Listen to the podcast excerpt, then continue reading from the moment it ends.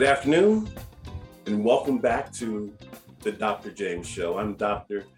James Smith Jr., and as always, glad you can make it, glad to be able to see you and hear you, and you're in for a treat. I know I say that every week, but it's true. We have Philadelphia music royalty with us, and I'm looking forward to bringing both of our guests on um, for what promises to be a phenomenal, phenomenal show. Again, during the course of the show, if you have comments, thoughts, reactions, put them in the chat room and we'll make sure we get to as many as we can in the time allotted. Again, musical greatness. I know one of our guests is here with us, the other one is on his way. So let's bring Stacey Harcum, musical phenom, onto the Dr. James Show. Stacey, how are you? Hello, how are you? Man, I'm doing good. I'm doing good. You always wear that big smile. Do you ever have a bad day? Most definitely. I do have a bad day, but it doesn't have to remain that way. it reminds me of one of my favorite quotes when things go wrong, don't go with them. And you and I have known each other for some time. And every time I see you, you make me feel good because your energy is always positive and enlightening. Thank you for saying so. All right, let's let's let's talk music. I believe Donald's on his way, and when he gets here, we'll we'll, we'll bring him on. But let's talk all things Stacey Harcum. Uh, tell us about your foray into music. Did music find you, or did you find music? When, when did this love affair start? Wow, that's a very good question. Um, well, it, my musical journey started very, very, very early. Um, at four years old, my parents used to have an old piano in the basement. Mm. And I used to spend countless hours down in the basement just tinkling on the piano. So you know, my parents being studious and being sensitive to their child's uh, uh, uh, things that they're involved in, they said, "Oh, he must be interested in music." So they ran and started getting me piano lessons, and I hated it. I hated taking lessons. I just wanted to tinkle on the piano. Right. Uh, so that didn't last too long. But then when I started uh, a school, back in those days, I'm a, I'm a look, I'm come from another generation. So back in those days, they used to have instruments that they would give out to the students in school. Sure. And I knew my mother, I knew she liked saxophone. Mm. So I said, well, I'll get in good with my mom a little bit and uh, I'll get, I'll bring home a saxophone. Well, when she heard me, you know, trying to play the saxophone, she's like, oh, you can, you can play that thing a little bit. and ever since then, she never let me put it down. Well, uh, now to this date, I'm, I'm glad she, that she did never let me put it down because now I make my living from it. So that's where the musical journey started. And you make your living from it, and oh, we got a gal. All right, Mr. Robinson, welcome. we had we started the dialogue. We knew you were going to get here. We got things started. How are you today? Stacey was talking about how his uh, love for your music started, and mm-hmm. uh, parents played the key role in making that happen. How about you? Let's just throw you into the mix real quick. No time to rest, no warm up. Just jump on. it's it's all on. good. Yeah, I think for me, at age 13, the bug hit me. I remember being in a barbershop at the corner of my house in West Philadelphia and hearing jazz for the first time. Mm. And I think it might have been Cold Coltrane or Monk playing. And I was waiting to get my hair cut. So I'm sitting in the barber shop, and all of a sudden, you know, it was winter time and they had the radiator there, the small barber shop. And I'm thinking that radiator is a piano. So as I'm listening to the music on the radio, I'm just got my eyes closed and playing the radiator like it's a piano. And all of a sudden, I'm in this zone in the barbershop. The guy who's cutting hair says, Play that piano, little boy. and all of a sudden, I jump out of it. And after I get my hair cut, I run home and tell my mom, Mom, I know what I want to do. I want to play piano. I want a piano for Christmas. And that was it. That's no, how. No, no G.I. Joe. No, rockin' sockin' robots. That's it. Yeah. And got a piano and just really dug into it. And been playing ever since. That's amazing. Yep. I, I, want the folks to know the type of musical royalty, Philadelphia music royalty we have. And I, am going to read some things.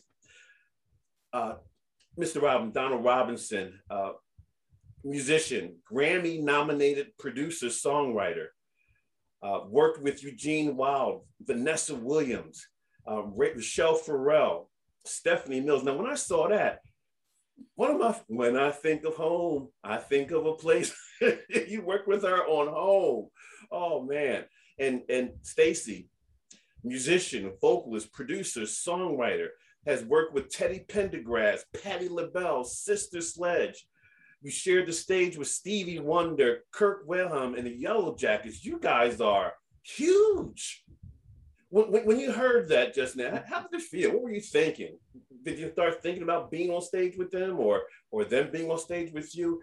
Tell us about how you feel about your accomplishments, your musical accomplishments. Uh, well, yes, me, uh, me personally, uh, every day I want to pinch myself that a kid from Southwest Philadelphia has been able to live the life that I've been able to live. Music has afforded me an opportunity to do some great things. It's afforded me to have lifelong friendships like I do with people like Donald Robinson, uh, incredible, incredible brothers that for me, some of them are closer than my blood relatives. I mean, we've become closer than blood brothers in some cases. Um, so it, it's really an overwhelming thing to know that God has uh, really blessed me to that degree to be able to experience the things that I have. Yeah, yeah. Donald, I see you nodding your head. It's for me, it's kind of like the little by little principle. It's kind of you start doing things when you're younger. You know, you get a keyboard, then you get a computer, then you, you know, start playing live and doing studio sessions, and one thing just kind of adds to the next. And I think, um, you know, the whole experience of us growing as musicians is, uh, you know, of course, the consistency part in doing it um, and being disciplined to really, you know, hone in on your gifts. And, you know, but I think a big part of it is, yeah, you look back and say, wow, how did I get here? But you don't realize as you're doing it, it's that little by little principle that kind of takes you to that place. And then you look and say, wow, I can't believe I'm here. So, um, you know, I know Stacey and I, we're both just thankful and grateful and, you know, um, just thank God for the gifts that he's given us to be able to share with the world this way. Yeah. I'm going to borrow your phrase right there. Take a look back. Um, I want you to think about the past 16 months as a man, as a Black man, as a musician. How were you impacted uh, social, socially, civil injustice, the pandemic? How did it impact you as a person? And how did it impact your music? Start with you, Donald. Yeah, well, you know, I've, when we're in a place where there's nothing we can do about it, it's like you grow, or you know, you just kind of complain about everything, and I can't believe this is happening. But for me, it was reinventing myself and trying to find some things that I can do um, socially, online, and, and, building something new and looking at the situation as what can I do in a situation that can still make some things happen and I don't just fall into a zone of depression and you know uh, of course it affected every musician because you know that was our bread and butter going out playing live and going in the studio and being surrounded by people so it affected all of us that way but I think a lot of us just found a new way to do things and for me personally it was basically learning about recording online and looking at all the tools, how I can help independent artists and, and, and figure out ways that we still can work. Um, and I kind of dug into the marketing side and how do you do online marketing. And I kind of dug into looking at all the musical tools that are out there. There's a, a, something called um, Audiomovers mm. that you can listen to the audio and Zoom can just be your video. So I've kind of, you know, had to reinvent myself and look at different ways to do things. And it's been a blessing. I've made a lot of contacts during that period. And I had a time to really, had a time to really look at myself and, you know, really reflect on, okay, what is it in life that you really want? So for me, it was a, a great time to really dig into who I am and reflect and, and pray and ask God, like, okay, what is it I should be doing during this time? So uh, yeah. I just made a, as they say, you know, uh, just making a, a, good situation out of uh, something that can be so detrimental to a lot of people. How about you, Trey? Well, well, for me, I guess I came from a different end because um, previously um, God had given me a vehicle that was basically online prior to uh, Missions and Music. I started several years ago, and it's an online and mobile music company. So um, I was already online, um, but as Donald said, even if you were online, it made you, or it, it, it gave the necessity of you reinventing how you utilize those tools. Um, so it made me really press into some things. I think that um, during this time, as he said, it stripped away a lot of stuff that you didn't need. And it also had you to add on some things for the next uh, um, chapter of my life. The weird thing was that musically, I didn't get a lot. I well, as much as I thought I was going to get, you know, I said, since everything is shut down, there's going to be this massive flood of creativity. There's going to be this massive flood of songs coming to me. But really, during the pandemic, I was, I found out, I recently came to the realization that I was functionally depressed during wow. that time. Wow. That the emotions, there were so many emotions at once, so much uh, death, so much challenging as far as social unrest and different things like that that I was just really just getting along, just just just trying to get through it, just trying to survive. So, so you had to work through that before you can even think about responding in kind with your music, responding to what's happening in society from a social and civil standpoint. Um, for, for me, it caused me to be more of an advocate than an ally as it relates to diversity, equity, inclusion, where ally, side by side, I got your back.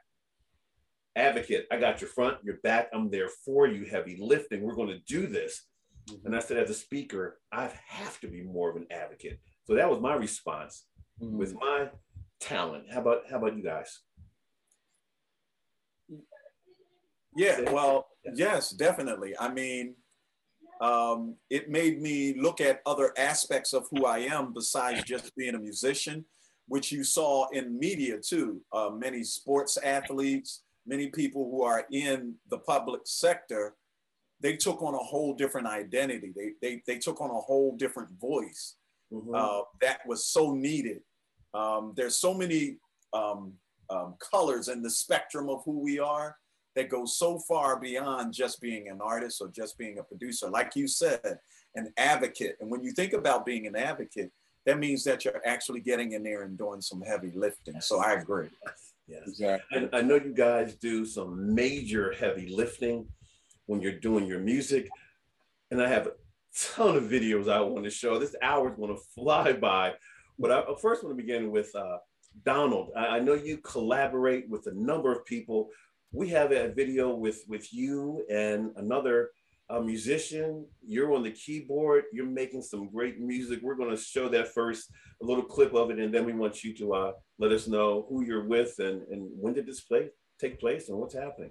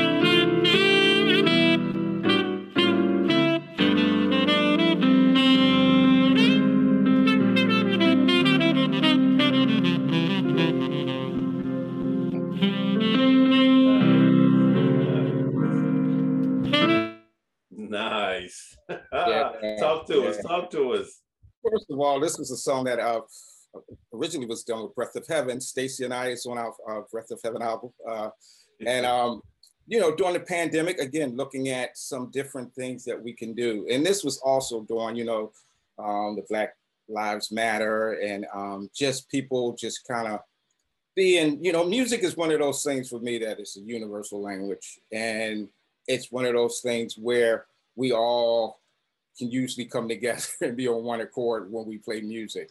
So I was looking at ways, again, online and looking at different ways that I thought I could bring unity between um, um, different people, you know, mainly, you know, the, the racists and looking at uh, Carl Cox, who is an incredible saxophone player. And I said, you know what, it'd be good to do like a unplugged instrumental version and use Carl on this and talk about how music is such a gift that can heal and music is something that's a universal language. So mm-hmm. I just kind of went and put it out and yeah, it got a lot of views and people really loved it It's awesome. That's awesome. And Stacey, you and I have known each other for some time, and I thought I knew everything about Stacey, and I don't until I, I did some research. I didn't know that you collaborated with your sister in music. We're going to show a clip with you and your sister oh, getting wow. it in, getting it in. Listen, get ready, folks, and then let us know what's happening here, how much work you guys have done together, Talk to us. Let's take a look. Listen to me, listen to me, listen to me now. Listen to me, listen to me, listen to me now. Listen to me, listen to me, listen to me now. Listen to me, listen to me, listen to me now.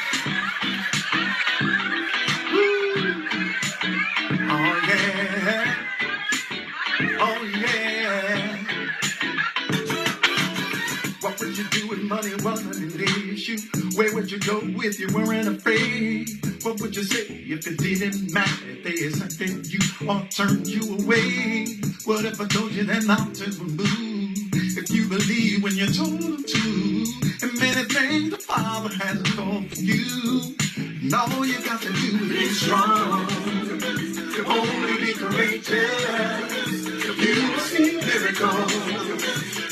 Your life a miracle be strong. Only be courageous. You will see miracles. You make your life a miracle. Help me out, Where would you be if you were living your dreams? How would you act if you were running things? What would you say if I told you that your daddy made the sky and the seas and all that is within them? What would you do if I said you had a purpose created in heaven and a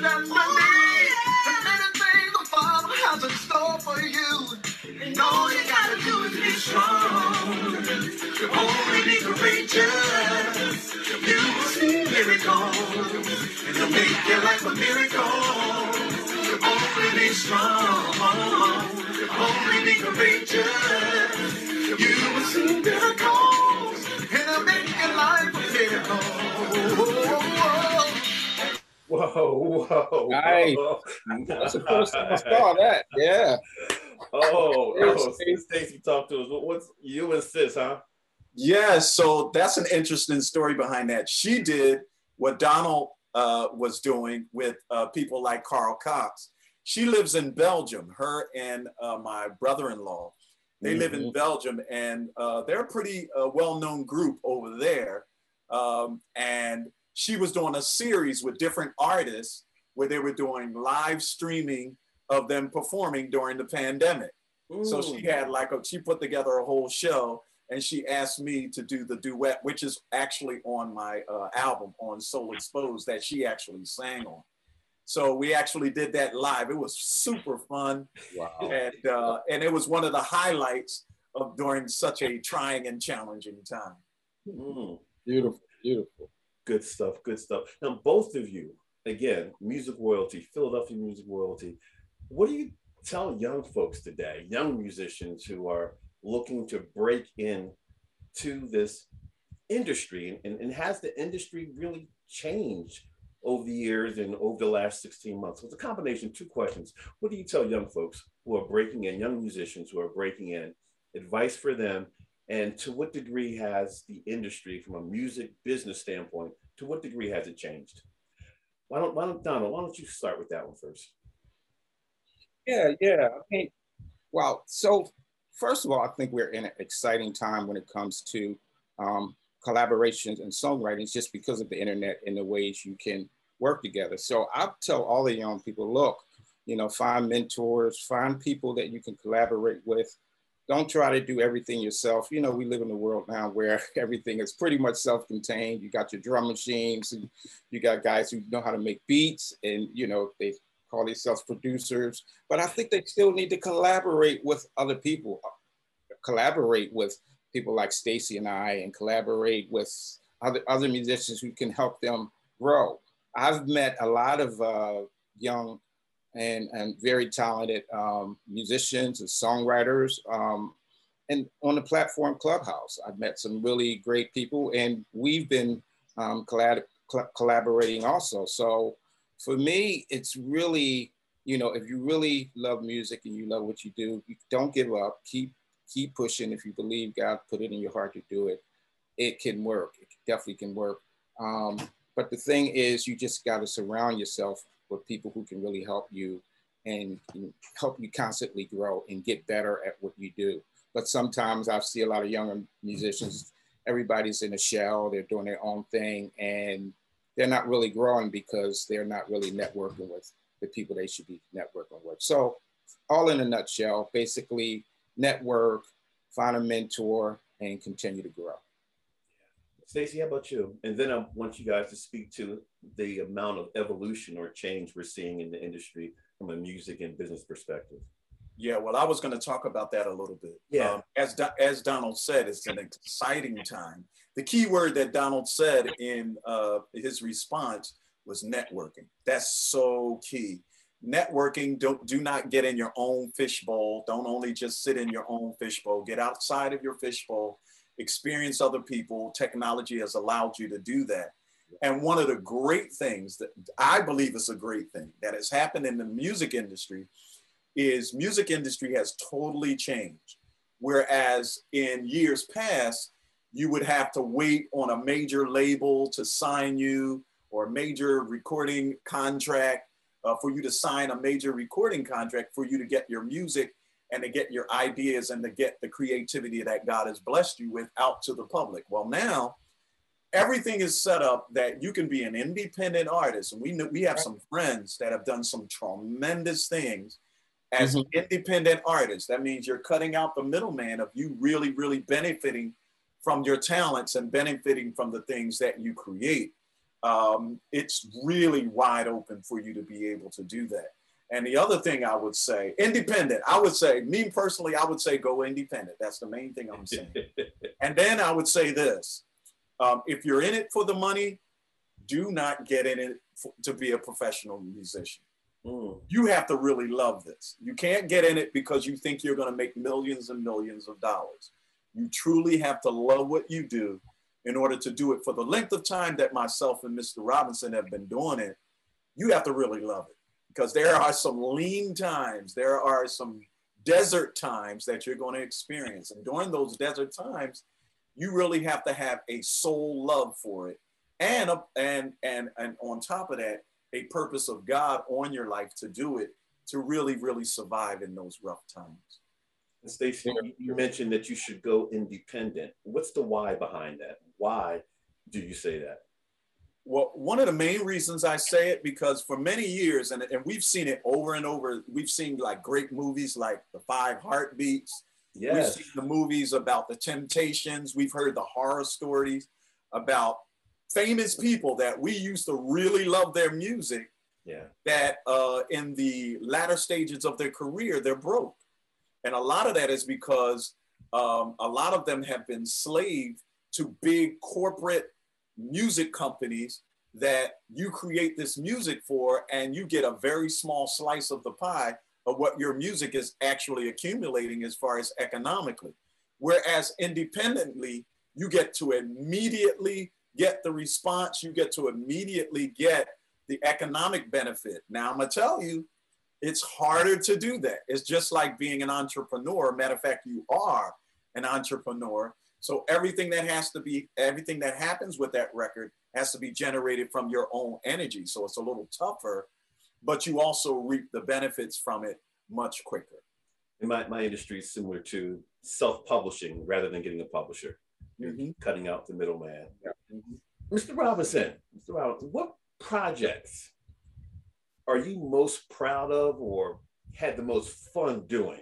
You've been in this for a minute. Is, is there one project that you say, wow, I really enjoyed it for whatever reason?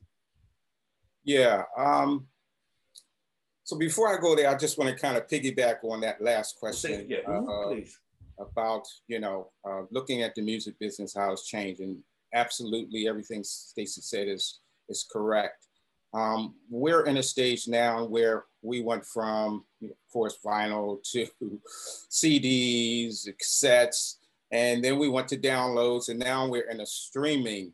You know, that's the new thing now. Everything is streamed. It's music is like water. It's basically you pay a bill. It's like a utility bill. You pay um, Uh, Apple Music or Spotify, and you can listen to what you want to listen to for ten dollars a month. So from the sense of how music works and being a songwriter, it's really hard to stay on top of that and really see the income to really sustain your career like you did in the past if you were signed to a publishing deal. But however, on the other side of that, you have much greater opportunities and you can put your own material out and you know go to these different sites like TuneCore and um, DistroKid um, CD Baby, and actually distribute your own music. Now, I think a big part of it that we forget is that you still need to market your music. So I see a lot of musicians where they'll do their CDs, they'll put it out, and they'll put all the money into the studio, making the record, paying a musician, producer, engineer, and then they don't have any money to really market it. So it's real important that independent artists understand the marketing side also that you need to put money aside for um, uh, promotion. You need to put money aside for a publicist. You need to put uh, money aside for the whole picture. The creative side is one part, and the business side is another part, and they work together. You can't just put all your money on the CD and say, "Oh, it's going to be a hit. Everybody's going to love it," because usually, if you're not marketing, if you're not really putting it in the right uh, playlist and things like that, it's only going to go but so far. So it's real important that we understand that it's not just the music part, the creative part, but it's also the business part that need to be handled. Make sure you got your copyrights, making sure you have everything set up in place. And I believe things are more like a long tail theory where you just have to put out a lot of product. When you look at rappers and stuff like that, they're constantly putting out product. And even though it's not making the money that a publisher would pay you the big money that you were making. They have so much stuff out that it adds up. So I just wanted to get that out there. Sure, sure. Um, so people will know that focus on the business side as well as the creative side, and then you'll have more of a, a, better way to to get your stuff out there. I, I totally agree with that. I find that um, a lot of speakers, when we get started, we're focusing on the creative, and we're mm-hmm. not looking at the business side. Right, and right, you could be a phenomenal speaker, broke, and be an okay speaker, but do well because you put in the time with the business, with the product, with the scalability, and so forth. Exactly, exactly. And going back to your question about the most proud of, most proud of, proud wow, of I mean, project. Everyone has his own little thing, but I would say Grover Washington Jr was a mentor. He was a guy that being on the road with him and seeing how he handled things um, and his integrity and how he would play live, but he would always bring like a classroom of students to the sound check or college mm. students, and he would pick somebody out of the audience and come have them come to the children night and play their saxophone with them. That was inspiring. So he was definitely probably the top of the list when it comes to mentors. I love it. Tell, tell us something about Grover that only people who traveled with him would know. I've oh, done my, my my research, my my the qualitative, quantitative, qualitative research. Right. So what what about Grover would you only know if you did qualitative research. I mean, you were there every step of the way. Right. So there's so many, but one that stands out is we were on tour. I called it the Burning Bus Tour. We were on tour up in Colorado and actually coming down a steep hill, the um, tires caught on fire.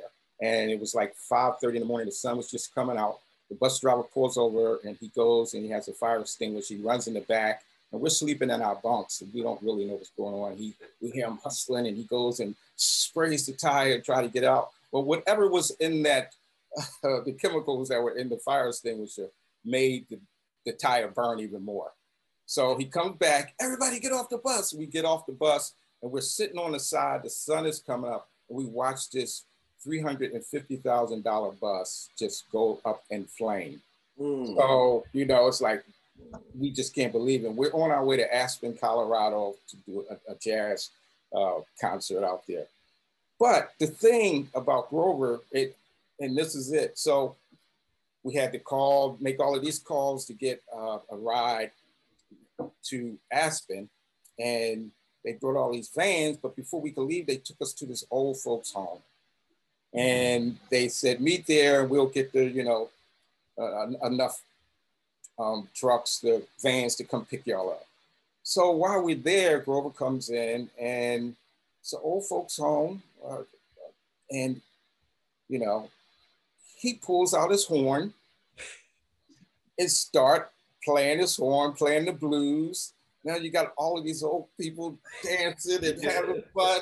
And I'm like, and he's just playing like, I'm seriously, like he's on stage, like he plays. He's not holding anything back. That's the thing about Grover. When we did sound checks, it was like we were doing a live, he would just play as hard as he would play when he played live. So he's playing, and I'm looking on the side, and there's an old beat up upright piano, and I'm playing the blues piano, and he's playing, and they're having the time of their life. And he was that type of guy who, whatever the situation is, hey, we got to get through it. I'm gonna make, you know, we're gonna just have fun. And he would just uh, be. I seen him do that in so many situations, integrity and how he would just make a bad situation out of a great one. Um, and that goes beyond just you know him as his, being an awesome musician and his playing sure, ability, sure. but also just his integrity and how he loved people, and all of that comes out, not just when you're playing you know certain licks and runs that people yeah. love, but it comes out as a musician when people really can see your heart and all that you do. Yeah, they can see your heart, the integrity, the authenticity. There's a question in the chat room. Before I get there, Stacey, I Warm Daddies used to be my spot. I would get there all the time. I wish I was there when you were playing. We have a clip that we're going to show you at oh Warm Daddies doing what you do. So let's take a look at this, and then we'll get back to we'll get back to the question.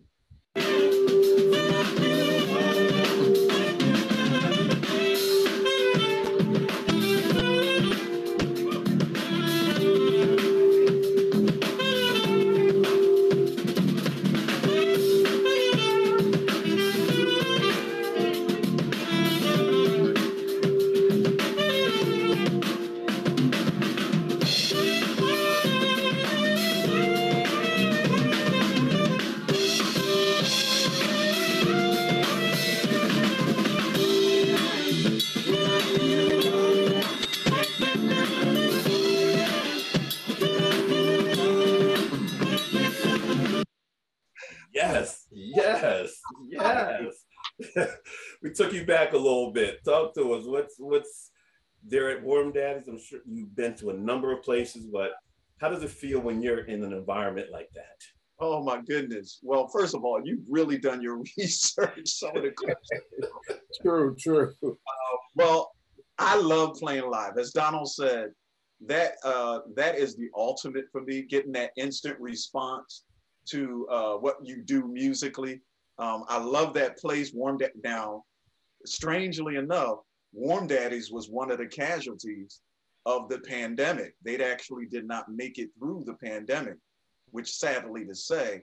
Um, but I just love playing live, the um, getting that energy from the crowd, being able to feed off of that, and that's truly uh, uh, what I love the most. Um, from a recording standpoint, um, some of the people that I really, really enjoyed. Well, one of the highlights, let me put it this way. Breath of Heaven is a highlight, a group that. Ah, that's the question. It says, what's the story behind you guys starting the super group, Breath of Heaven? And when can we expect more music from Breath of Heaven? well, I, I, let me speak for myself and then. um, I think uh, it's interesting that they use the word super group. I think that um, I think that Breath of Heaven is made up of some super friends, and as you see in Marvel, there's always periodically times that the Marvel group would always have to come back together to beat up to fight an unbeatable foe alone. Right. Breath of Heaven will do that till the day we die. I think we'll always be getting back together. Uh, people always ask us to do different concerts, so I'm praying that there'll be some new music coming from Breath of Heaven uh, well, uh, who, who, who, comprises Breath of Heaven? Talk to us. Well, I mean, it's, it's all of us. Breath of Heaven, and we have our guest musicians too, but Stacey Harcum, of course, and and just going back to his plan, that's one thing I love about Stacey's plan in his heart. And y'all don't know Stacey was a comedian also. Back in the day, when we were in the studio, we would just sit on the floor and have Stacey just entertain us with all of his jokes and impressions, and he's got some. I'm not going to go there, but he, he got my picking on me. I don't want him to do that. But down, down between you and me. Just you tell me. You tell me. so yes, I just Breath of Heaven. Um, Stacey Harcum, Garfield Williams, Randy Boland was a part of it. Mm. Uh, Fanny. Uh, it's just pretty much a four-piece group: bass, drums, keyboard, um, guitar, a five piece, and and uh, Stacey Harcum playing sax. And you know, Stacey, you know, doubles up on other instruments too. He plays keyboards, he sings, incredible voice as you heard, and he plays saxophone. So he was just kind of like the guy, the headliner for me to kind of get out there in front and get the audience rolling. And um, I've learned a lot from this guy. So uh, uh, we're, we're looking forward to it. The, the, thing I think that happened is that you know, we would we respect everybody's um, individual careers also. So, and everybody's kind of spread out. Um, Garfield Williams Williams is in Upper Marlboro, Maryland. Stacey's in Delaware. I'm in close to Philadelphia. So everybody was kind of doing their own things. But as Stacey said, the super glue is there, and we're still going to make some things happen. We just need to get have a meeting and, and, and set up some dates. So I'm Just gonna make, make it happen. you know me, I, I do a, a vlog called Tan Time, and Tan mm-hmm. stands for Take Action Now. Not mm-hmm. one day, not someday, not eventually. Something tells me the folks out there want some of that music now. Yeah, yeah. And, and Donald, speaking of music, I hear great music.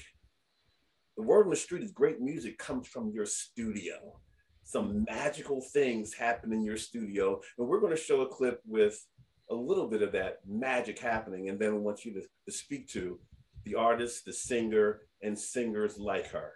So let's let's take a look.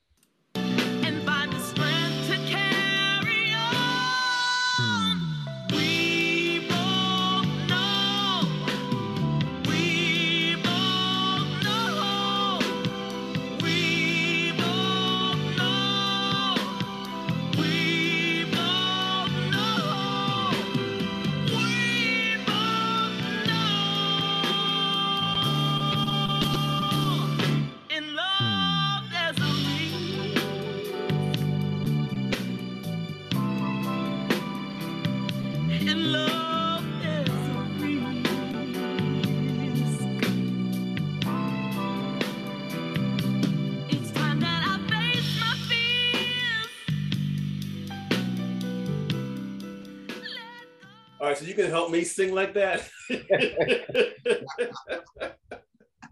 Tell us about your studio and the magic that happens there. Yeah, so this was something that was done again during the pandemic. Um, basically, all the music was recorded in my studio. Um, on, on this one, I, I've sent out a track to the bass player. He did that at home in Jersey. Um, Vernon Pearson did an excellent job. Uh, Marcus Myers played drums on it. He did an excellent job. And it was pretty much a trio. So the singer um, Mary Cross around different parts of the city, and people was saying, "Oh wow, you sound you got to work like Phyllis Hyman. You need to put your own thing out." So I came up with that song for her to kind of um, you know pay homage to uh, Phyllis Hyman, the great Phyllis Hyman, and and that does sound like Phyllis Hyman. But um, yeah, I have you know studio at home. I did do most of the recording at home, and um, it's when it going back to the question we had back in the day about you know I was saying a little by little with this principle. What happens is you start one thing, you get a keyboard, you get a computer, using Pro Tools, and before you know it, you know you have this all of the stuff, and you look around like, wow, how did I get all this? But um, I've been you know producing for a while now, so I'm taking the time to really kind of hone in my skills even more and, and look at all the different tools that's out there to get the best quality of sound that I can. That's great. That's great. This question for either one of you, you both can chime in. Without throwing the person or persons under the bus, talk about a project you regret doing. That, oh man, that's it with that person or that. I'm not, nope. I learned a lesson. Any, any regrets? so I think every project is a lesson. Um, I call us as producers really psychiatrists. and, um, you know, because we have to really, one of the things that I, I, look at when it comes to working with vocalists is every vocalist has their own personality. Yes. And something that works with one person may not work with another. So example, talking, for example, talking about Phyllis Hyman, one of the things that we were in the studio working on a, a project, the song Sacred Kind of Love that um, Grover uh, was featured on. And she was just not having a good day. She was just like, I hate singing in studio. I love singing live. And, you know, it's just no energy. There's no audience. So I was like, hmm, let me think, what can I do? So I, uh, we, we tried it like three or four, three or four takes and we tried it another day and it still wasn't just didn't feel right. And it came to me that, you know, what I need to do is bring an audience in here to her. Mm. So I set up like nine chairs, called about nine different guys. And of course, they were like, Are you kidding me? I'll be on in a heartbeat. So I set up like all of these chairs and, and had her sing in front of these guys. And that's when I got it. That's when the song really came alive. So you got to kind of look at um, the artist. And of course, going through those times, you know, for the producer, it's not the best situation. You, are trying to get something done, and you know, oh man, she's not satisfied. They still don't like it. What I'm going to do, you know. But um, I think it's kind of, you know, you just got to kind of fight through that and find out what works. Some people you can really push. Come on, you got to sing. You know, let's make this happen. And they're like, yeah, yeah, let's go. Some people you push too much, they're like, oh, you know, they back up and and they really don't get it. So I think it's important, very important that whoever you're working with, that you really get to know them and learn their personality and, and figure out what works. Beautiful, beautiful. Stace, yeah. question for you, but we're going to give you time to think about it. Okay. What I want you to talk to us about Soul Exposed, what that project meant to you, uh, the impact it had on your life, and maybe play a little song from it if you will. But before we go there, we got you live again, getting busy, doing what you do. Let's show the clip of you live again, Stacey Harcum live, and then we'll move to Soul Exposed.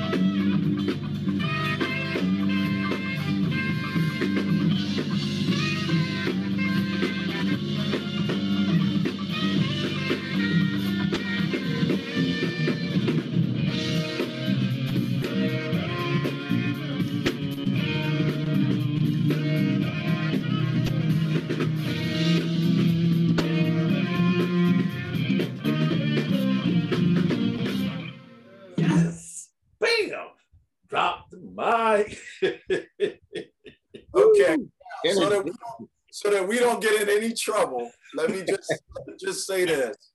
First of all, you, you did it again. You dug up a, a, a serious uh, clip from way back. Um, that was not from Soul Exposed, though. Yes, that yes, yes, yes. It was. That was Randy Brecker's uh, uh, song that he called Slang, uh, but it was from a Soul Exposed concert that I did. Uh, some great musicians with that. Um, yeah. That was not my song, just in case. No, no, no, no, it wasn't. It wasn't. Thank you for clarifying. But let's let's talk about Soul Exposed. That was an important project for you. Yeah. Oh, most definitely. It was a life changing uh, project for me. Um, it, it the whole album was pretty much written in a two week span. It was during a great uh, snow blizzard that we had a couple of years ago, and nobody could go anywhere. Similar to what happened during the pandemic, uh, we were shut in, and um, it was it was a very tumultuous time during my life from a standpoint of the relationships in my life, my marriage, uh, raising small children. Um, it was very, a very stressful and challenging time. And I was in my studio um, praying, crying out to the Lord uh, about my situation, you know, asking the Lord, you know, if you could just get my wife to listen to me and to really understand that I'm the man of God and that uh, if she could just follow and, and get in line and we could do great things. And if you could just get my kids to be disciplined and really, really follow uh, what the things that I'm trying to teach them. And the Lord's answer to all my questions and all of my um, um, petitioning was um, your wife and your children are not the issue, and they're not who I'm dealing with right now. Mm. The real issue is you. Um, and at that moment, when God approaches you that way and allows you and asks you and challenges you to be authentic, you can do one or two things. Either you can agree with God and begin the journey of the painful journey, nonetheless, of God really exposing you to who you really are, or you can go on with this facade. I mean, as a man of God, you know, I was in the church, you know, all of the vernacular.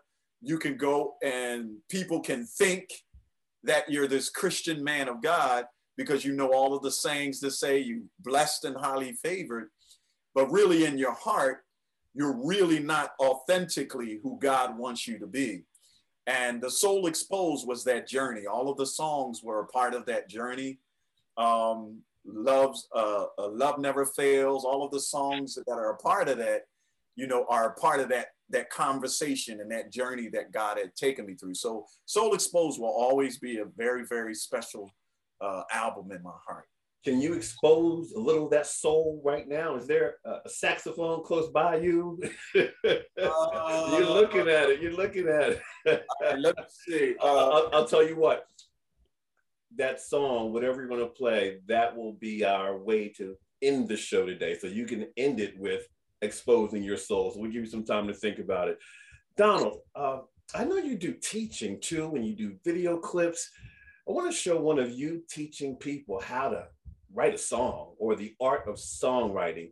And after we play the clip, I want you to add more to it. But it's a clip that again we've done our research and we have you doing some teaching here you're a phenomenal teacher so let's take a look at the clip on songwriting how to write a song the word for the day for songwriters is transitions i notice with a lot of songs that i hear those transitions are not really they could be a lot better so let me explain myself first of all songs are key starts with a song starts with a great artist, starts, then it's great production. But you definitely need that song. So the tip for songwriters, new songwriters, even some of you who been writing for a while, just make sure you pay attention to this. So right here, I have, you know, the my kind of backdrop of what I feel is the most important thing when it comes to song story. What that story is, um, whatever it is, make sure it's compelling. Make sure people are able to relate to it. It's universal enough where everybody can grasp it.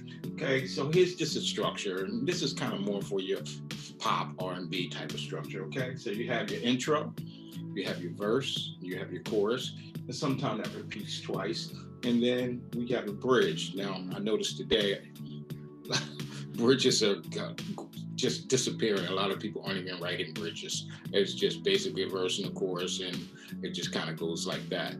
But um, some of your classic songs, again, we have our verse, we have our chorus, which repeats, we have our bridge, which kind of builds up, and we go to our chorus again, and then it kind of vamps and fades out to the end. Now, what? All right, that was good. That was good. Took me to school. Talk to us.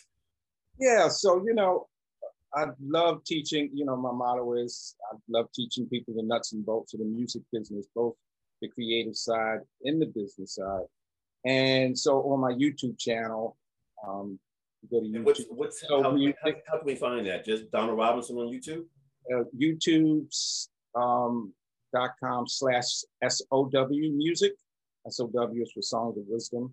Mm-hmm. And I think there may be a one behind it. Yeah. But if you go to youtube.com slash SOW music, you'll go to my website. And there's a lot of tutorials on songwriting, music theory, piano lessons, all the things that I, have I've learned and I want to you know give back and be able to share with others.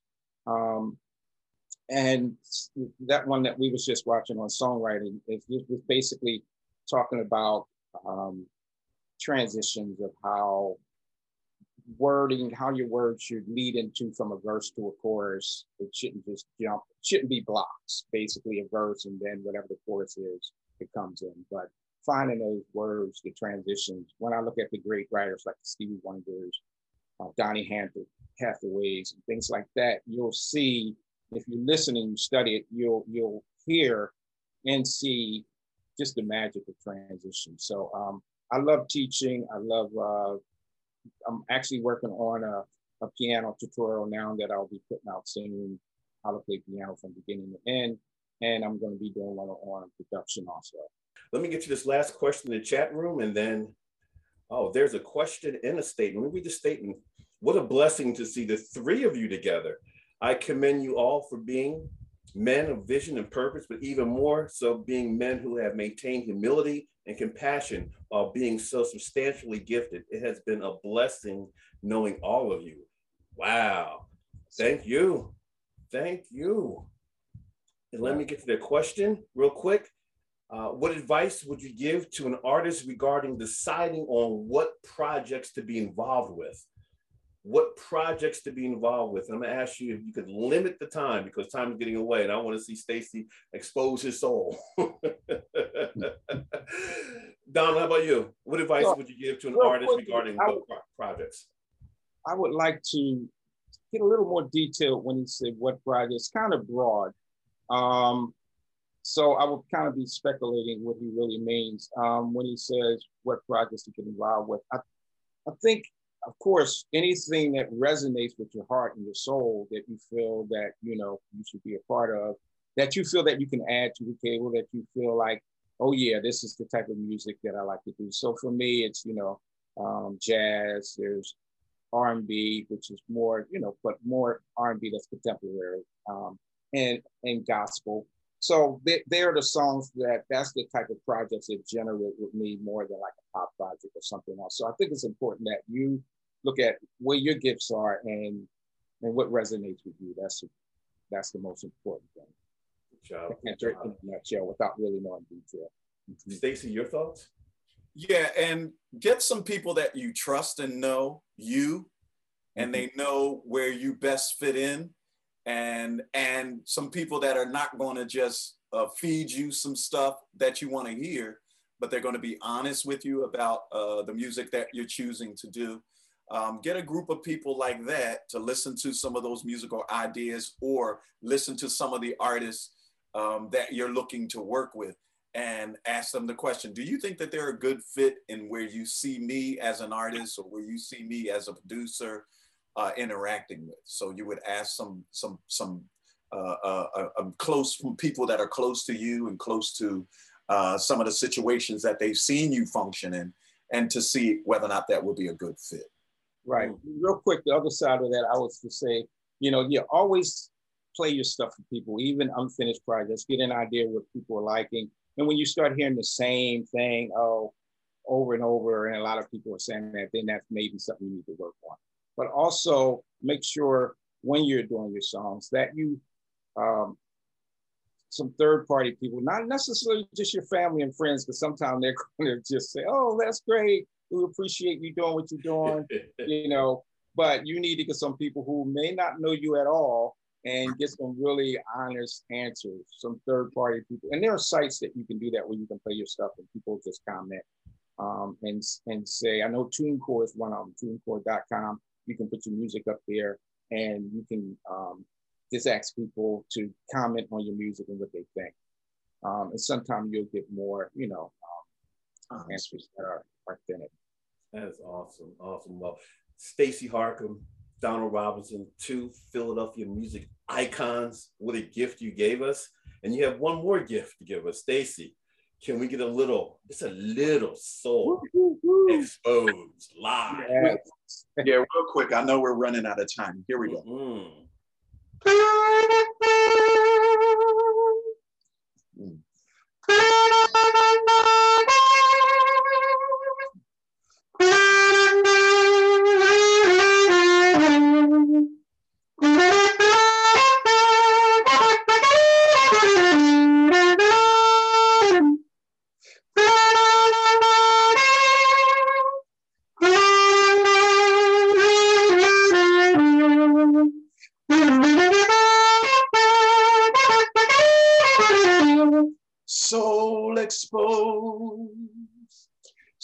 Me and know my anxious thoughts, my deepest fears, my deepest needs. Yes, sir. Oh, whoa, whoa, whoa. Again, thank you for your wisdom. Thank you for your musical acumen. Thank you for sharing. Thank you for making the time. And those of you who joined us Christmas in June, hope you enjoyed. You were just Jim Packed. We'll see you next week.